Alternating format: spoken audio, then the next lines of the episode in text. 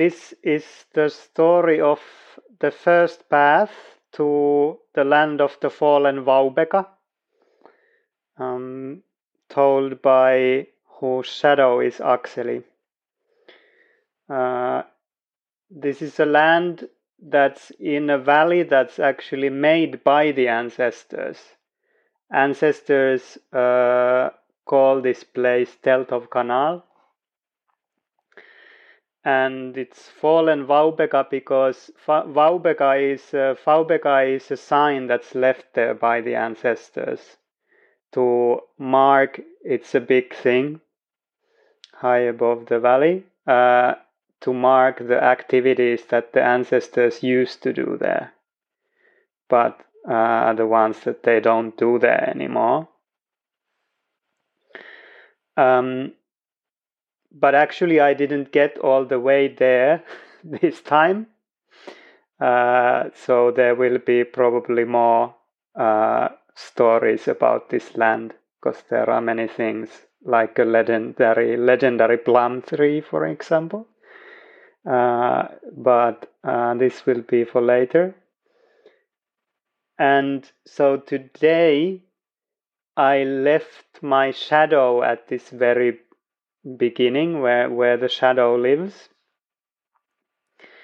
And actually, right away, when I turned in front of the house, I found this place.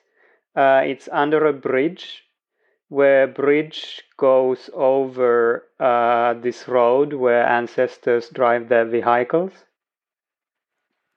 And so people can walk over it. And there's a space underneath on both sides, and it's actually almost like a part of the street, except there's a little, like, tiny barrier made out of tiles that separates the walkway from the otherwise underneath the bridge area. And there uh, it was funny because there are two of these like carts these kind of trailer kind of things that ancestors push in their food storage places and there's like uh, two of them like lying there empty.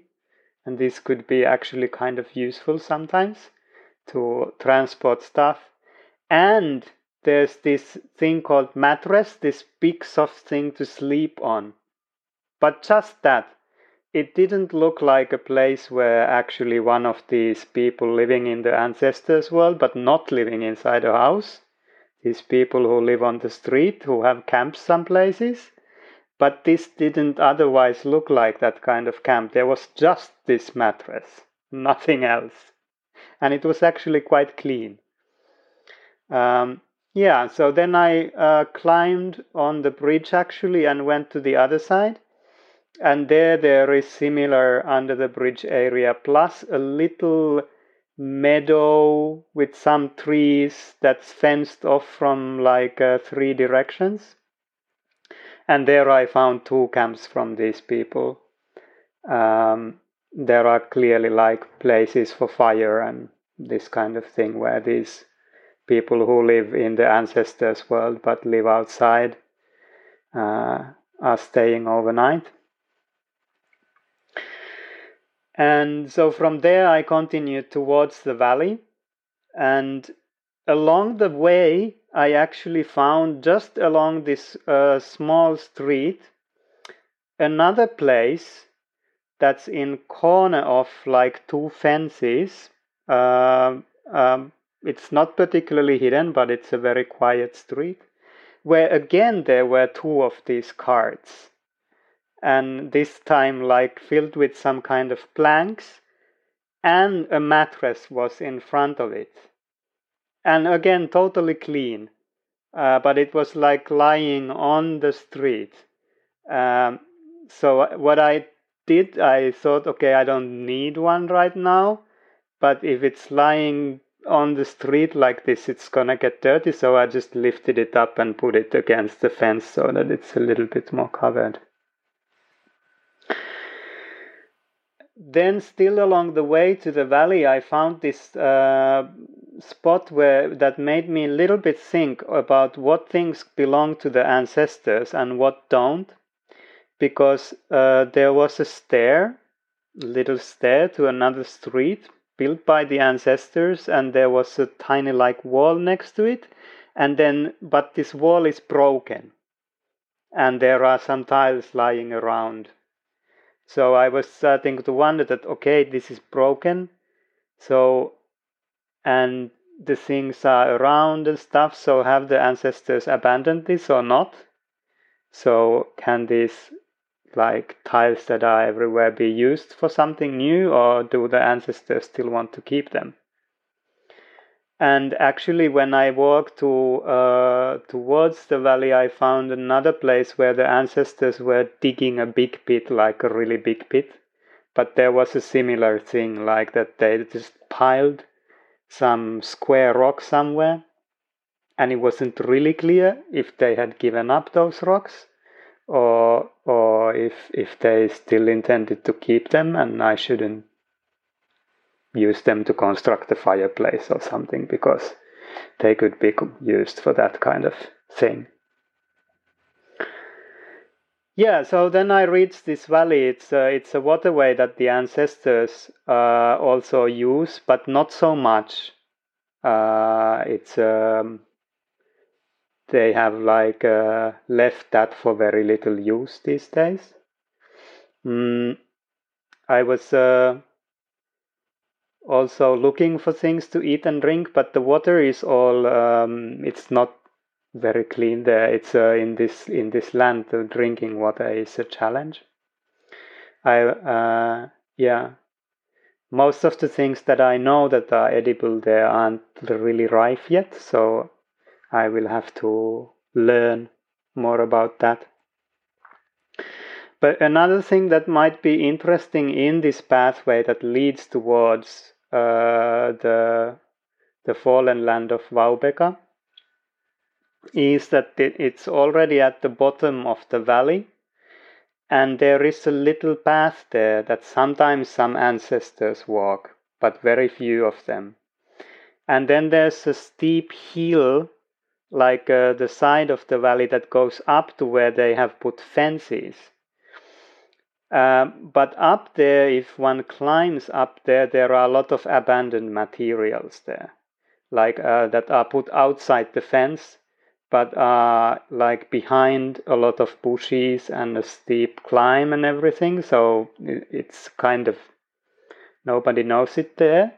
But there are whole wood platforms with uh, intact tiles, a lot of uh, metal frames, huge big metal frames and stuff like this that could be used to construct things.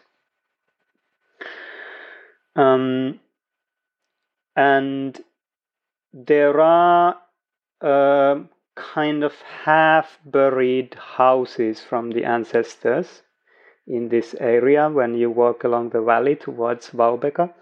And then um, some of them are used by these ancestor world dwellers who live on the street. But I also found one that's a little bit up the hill that's kind of buried in sand like the rooms are rooms are half full or or three quarters full of sand, but you can kind of kind of go through, kneel through and go in. And I thought that uh, that might be a place to hide something. I don't know if we ever have a need uh, to protect it from rain or something, or and I mean, of course, you can cover for rain, but it's a little bit unpractical place because one has to climb. And in the winter, I don't know if it's very practical to make a fire there because there wasn't really an opening that would make a nice chimney. It was like mostly very dark. So you could heat it up, but where would all the smoke go? Because between the fence and the bush, there was also a lot of branches, dry branches and stuff. Yeah. Yeah. Um, but I didn't have time to walk uh, further towards the area where there are more structures and things. But I was trying to look if in this valley there would be a little bit of the plant called um, Bärlauch, which is a very uh, nice tasting thing. I heard from some ancestors that uh, towards more east, there is a lot of a uh, lot of ber- bärlauch growing, but I didn't find in this part of the valley. But uh, so I picked a few dandelions uh, to maybe eat those later. There were a lot of places with dandelions, but mostly after I came up from the valley and walked towards where I started, where I left my shadow, where there are things where uh, that are closer to places where ancestors like to hang out when the weather is good.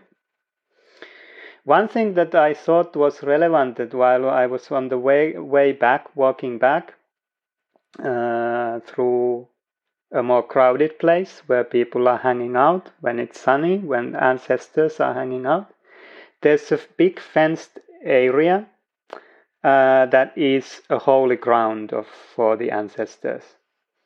And uh, this one actually is used only in the front half and uh, like the back half is mostly just abandoned.